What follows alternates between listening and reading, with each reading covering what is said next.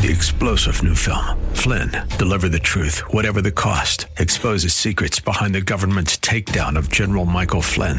Flynn knew what the intel world had been up to. He ordered the first audit of the use of contractors. This set off alarm bells. He told the truth. He was the most dangerous person for Donald Trump to hire. They had to get rid of Flynn. Flynn, deliver the truth, whatever the cost. Available now. Watch it today. Go to salemnow.com. Salemnow.com. Hello, radio family. This is Dr. Derek Grier. Due to the COVID crisis, our already crazy schedules have shot through the roof. But in particular, please pray for pastors and church staffs as we navigate through this incredibly difficult season. You know, our government has pledged to graciously support many businesses in this crisis, but churches are, are largely on our own. And if we don't support God's voice in our communities, no one else will. So don't forget your local church. Lastly, I want to remind you that God has not given us a spirit of fear. He will never leave you nor forsake you. He loves you, and my Bible says He will keep you as the apple of His eye. There's nothing ahead of you that's bigger than the God that lives on the inside of you. In times like these, it's really vital that we keep our hearts full of God's Word. So if you want to hear faith filled messages or get a copy of me reading through all the healing scriptures from Genesis to Revelation, go to gracechurchva.org for free downloads. I love you, and our only goal is to help keep you strong. God bless you. We are excited to announce the Live Big television broadcast is back on BET on Sundays at 7 a.m. There are a few other changes, so visit DerekGrier.com to view the full broadcast schedule and much more. You were meant to think big, too big, big. But tomorrow can be bigger. Just grow, let the word overflow, yeah. Live life bigger than yourself. You're created for greatness. Live a life bigger than yourself. You've tuned in to the Live Big broadcast with Derek Grier, pastor of Grace Church in Dumfries, Virginia. God's word is powerful and full of life. It opens your eyes to how big God is and how big life in Him can be. We pray that today's teaching compels you to grow and live a life bigger than yourself. Download this message and more at gracechurchva.org. Here's Dr. Grier with today's Live Big message. Father, we thank you for the privilege of being alive this morning, the privilege of hearing your word. Instruct us, guide us, encourage us, and we give you all the honor for it. And the church says, Amen. Open your Bibles to Acts chapter 12. Acts chapter 12, beginning with the first verse. About that time, this is about 10 years or so after the resurrection of Jesus, Herod the king. This is the grandson of the uh, great Herod, or Herod the Great, the, the lunatic crazy guy that. Uh, killed all the, the kids in Bethlehem. He was uh, nephew of Herod Antipas, who had killed John the Baptist. And uh, this guy had, uh, or the, the, this uh, Herod here had uh, hating and opposing the will of God uh, in his bloodline. The scripture says he laid violent hands on some who belonged to the church.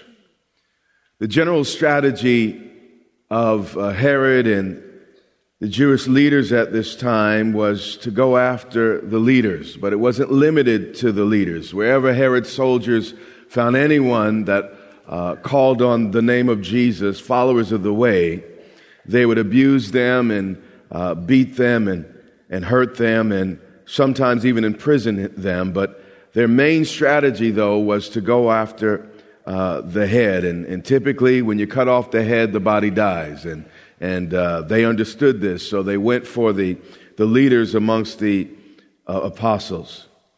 It says here, he killed James, the brother of John, with the sword.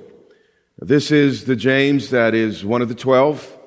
This is the James that was in the inner circle. Typically, when Jesus did a miracle uh, of, of significance, he would tell the other nine to to either wait down the hill or at the transfiguration or other times he went up to, to raise a girl from the dead. He said, you got nine guys, stay out there. I'm taking three with me. and it was James, John, and Peter, and James was part of this inner circle.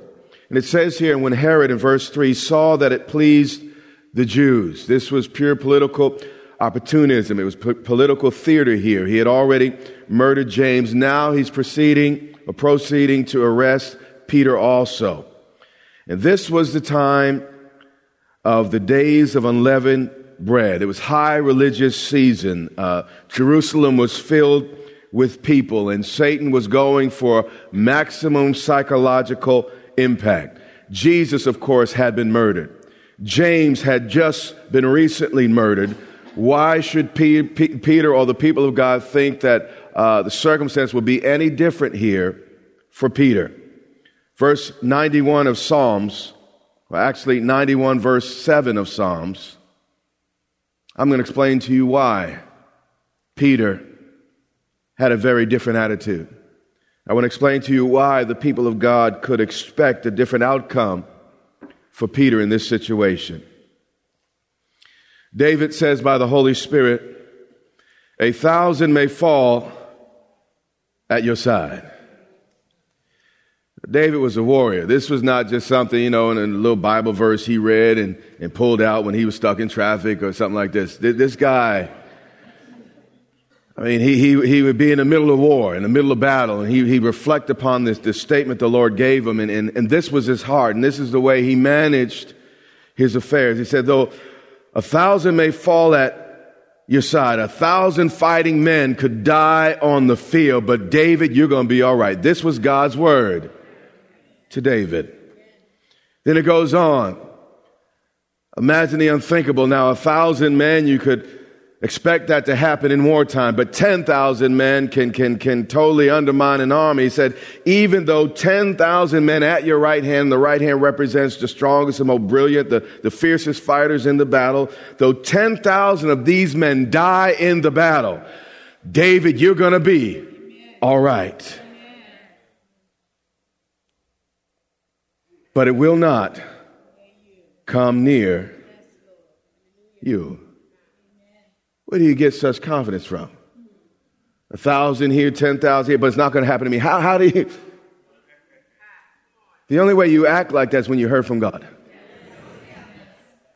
If you're familiar with the 91st Psalm, is he who dwelled in the shelter of the Most High shall abide under the wing of his shelter. And goes on and makes some promises to that individual. And he says, listen, to the individual that will make me his dwelling place, a thousand may fall, you say, 10,000, right? It will not come near you though.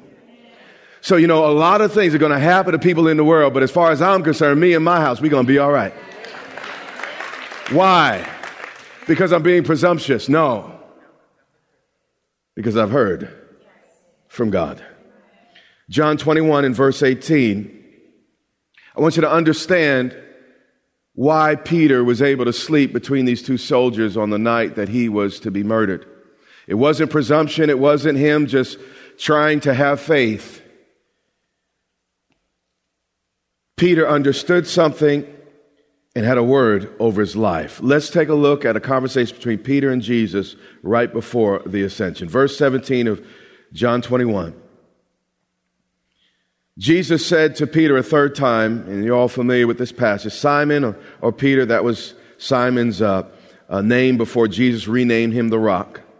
Simon, son of John, typically Jesus called him Simon when he had backslidden in some way. And how many know he had just betrayed the Lord and denied him three times and he, in effect, had backslidden. So Jesus goes back to calling him the name that he was or had before he met him. Simon, son of John, do you love me? Peter was grieved because he said to him the third time, do you what? Love me. How many of you recognize this is a private and personal conversation between Peter and Jesus? How many of you see this? And then in verse 18, Jesus makes it very clear. I'm not talking to all y'all, I'm talking to Peter. He said, Truly I say to you, Simon, Peter, you know what's funny? Even when you're backsliding, God knows your name. Even if it's not the name he wants to call you, he knows how to reach you and what to, you know, how to get hold of you. It's just, it's just amazing. He said, Truly I say to you, who's you? Peter. Peter, when you were young, you used to dress yourself now, this is strange language because we don't wear long flowing gowns. But literally, in the, the, the literal language here in the Greek, he's saying you literally girded yourself. And you know, when you have a, a long flowing gown, how many ladies know it's hard to run in a dress? What do you have to do with a dress to run, right?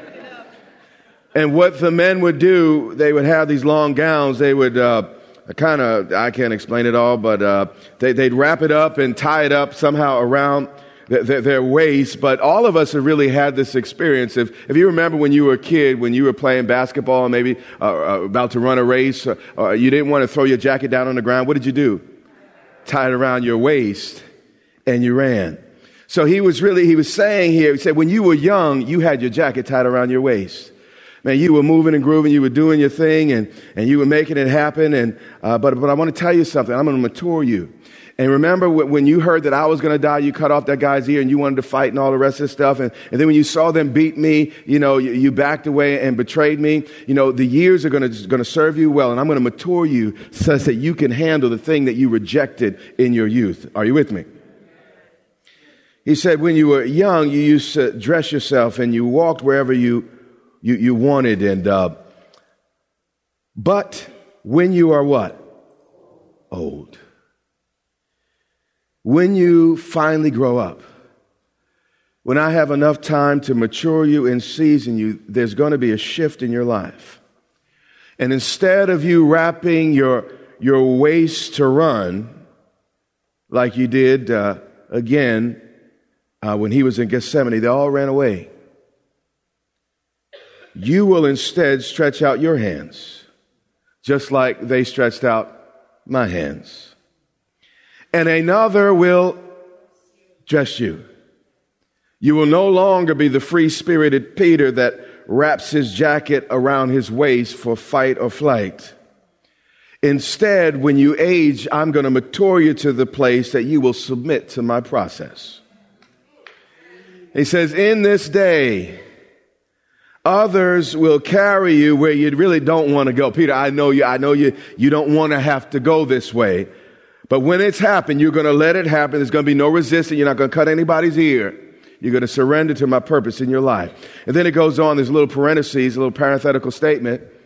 This he said to show by what kind of death Peter was to glorify God.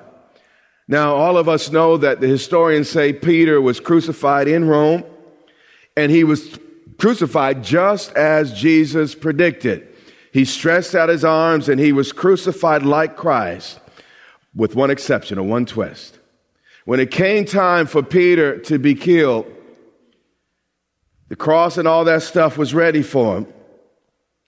But he asked his executioners for a final request. He said, You know what? I'm not worthy to be crucified like my master. So he's not running anymore, is he? Nobody's ears been cut off. He wasn't like James John, didn't call down fire from heaven. He's an older man now. He has run his course and, and ran his race.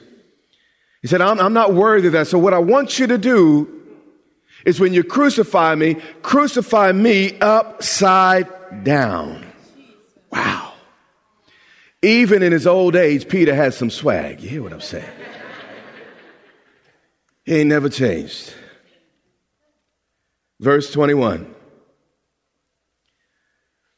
When Peter saw him now, the him here, we skipped a little bit. He's talking about John who was eaves, eavesdropping on him and Jesus' conversation. He saw John trying to hear what was being said, and he said to Jesus, Lord, what about this man? Now I'm going to be crucified, but what's going to happen to him? And Jesus said to him basically, It is none of your business, Peter. What I do with him is between him and me. What I do with you is between you and me. You know, some of us need to learn to mind our own business. You hear what I'm saying? And you know, we love everybody, we're part of the same family, but what's happening with everybody else is not necessarily your business.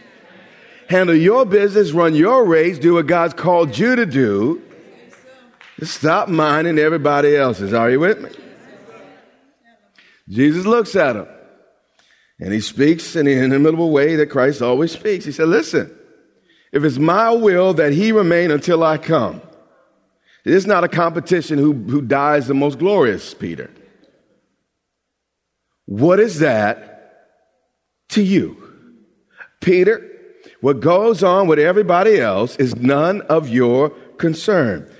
Peter, the issue is the word I just placed over your life. Don't be concerned about what God is saying in everybody else's life. Find out what God is saying in your life. Fight your fight. Run your race. Do your thing as God has called you and equipped you. And then he, Jesus said to him, Peter, all your job is really just follow me. Just do what I tell you to do. But I want, I want you to notice something before we go to Acts 12, because only as you understand this portion of Scripture will you understand Acts 12. Jesus said in verse, uh, uh, uh, I think 18, but when you are old, you are what? Stretch out your hands. When would this happen? So he not only told him how he would die, Jesus told him when he would die. Now let's go to Acts 12 and verse 4. And, saints, you need to get a word over your life. And when you do, you'll behave like Peter in your crisis. Acts 12 and verse 4. And when he had seized, speaking of Herod, Peter, he put him in prison, delivering over to four squads of soldiers to guard him. And you think you have problems. Uh, uh, imagine being handcuffed to an individual whose only aim in life was to watch you die.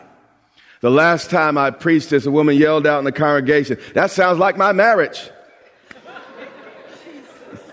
but Peter was handcuffed to an individual whose only goal in life was to watch him die. You think you have problems.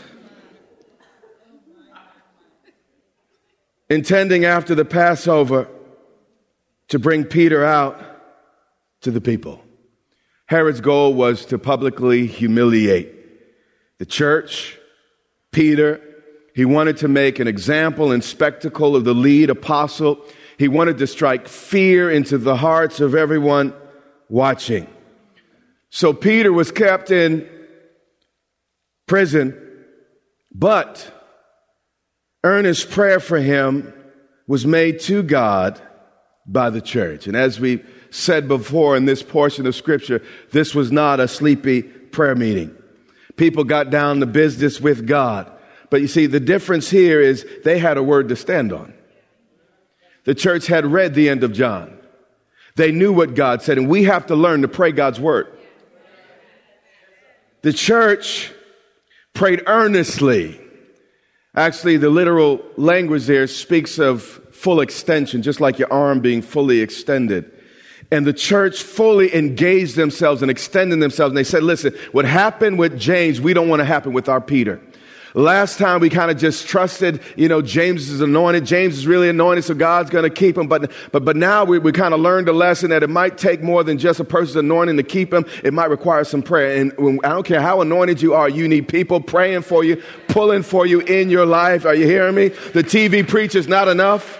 You need someone you could call up on the phone and say, I'm in trouble. Can you help me? And you know that they're going to call in that name above every name and call out your name before God. It's very, very important that you have such relationships where people will go to God on your behalf. Now, when Herod was about to bring him out, now you kind of have to look at the text for a little bit to really understand what happened, but uh, uh, it started, you know, during the feast, and, and now he's about to be brought out Passover which means seven days of prayer had, had, had, gone by and there was no change in Peter's circumstance. What do you do when circumstances don't change and you've already prayed for seven days? I'll tell you what you do. You don't give up.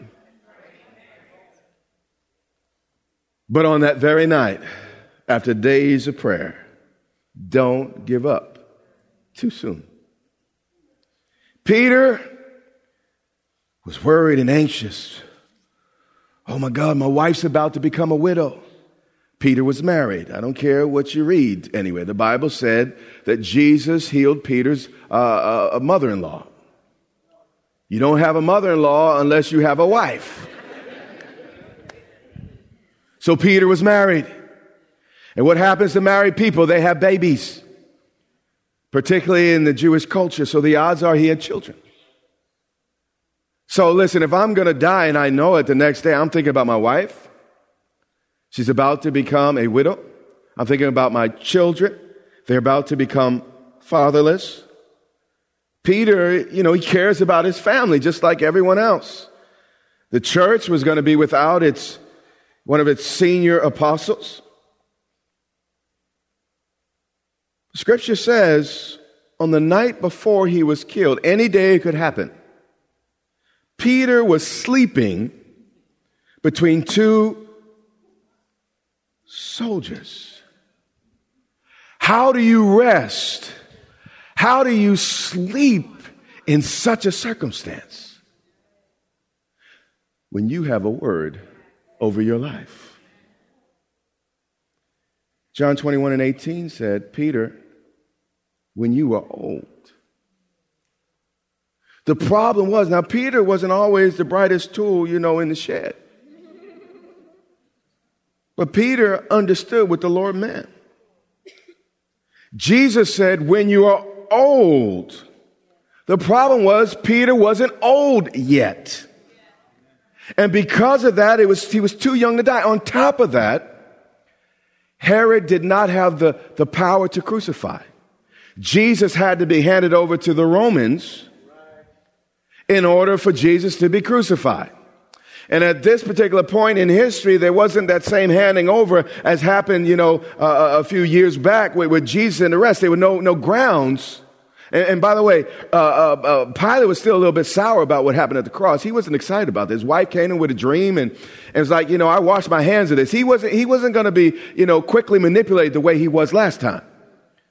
So Peter understood this and he said, well, Jesus told me that when I'm old, I would die, but he also said I'd be crucified. And there's no way Pilate's going to go for this again.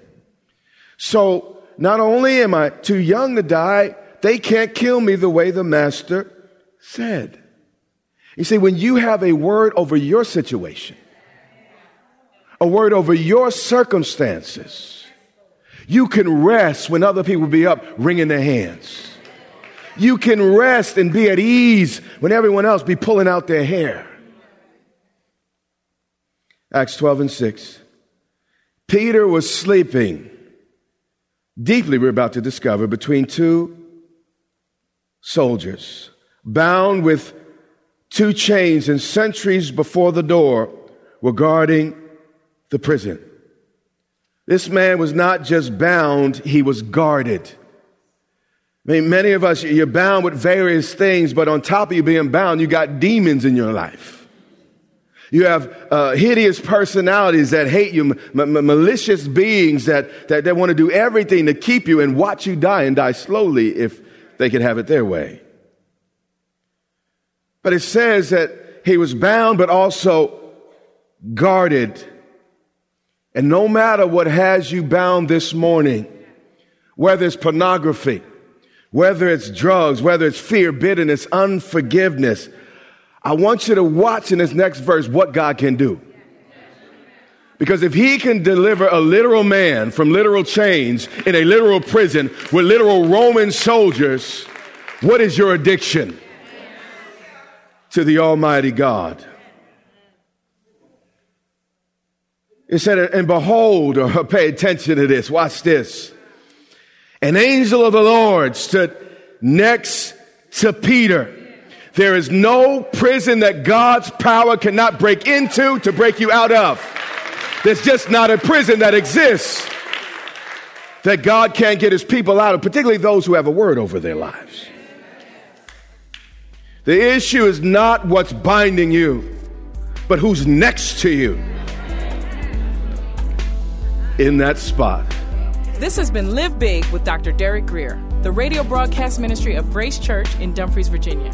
It is our sincere prayer that you are blessed and empowered to live big. Listen to this message and much more from Dr. Grier for free at gracechurchva.org. We invite you to join Dr. Grier and the Grace Church family here in Dumfries, Virginia, not far from Quantico Marine Base. We would love to meet you and have you join us for worship, teaching, and fellowship every Sunday and Wednesday. Get directions, service times, and much more at gracechurchva.org. That's our time for today. Join us weekdays at this time for the teaching ministry of Dr. Derek Grier. And remember, until next time, live big.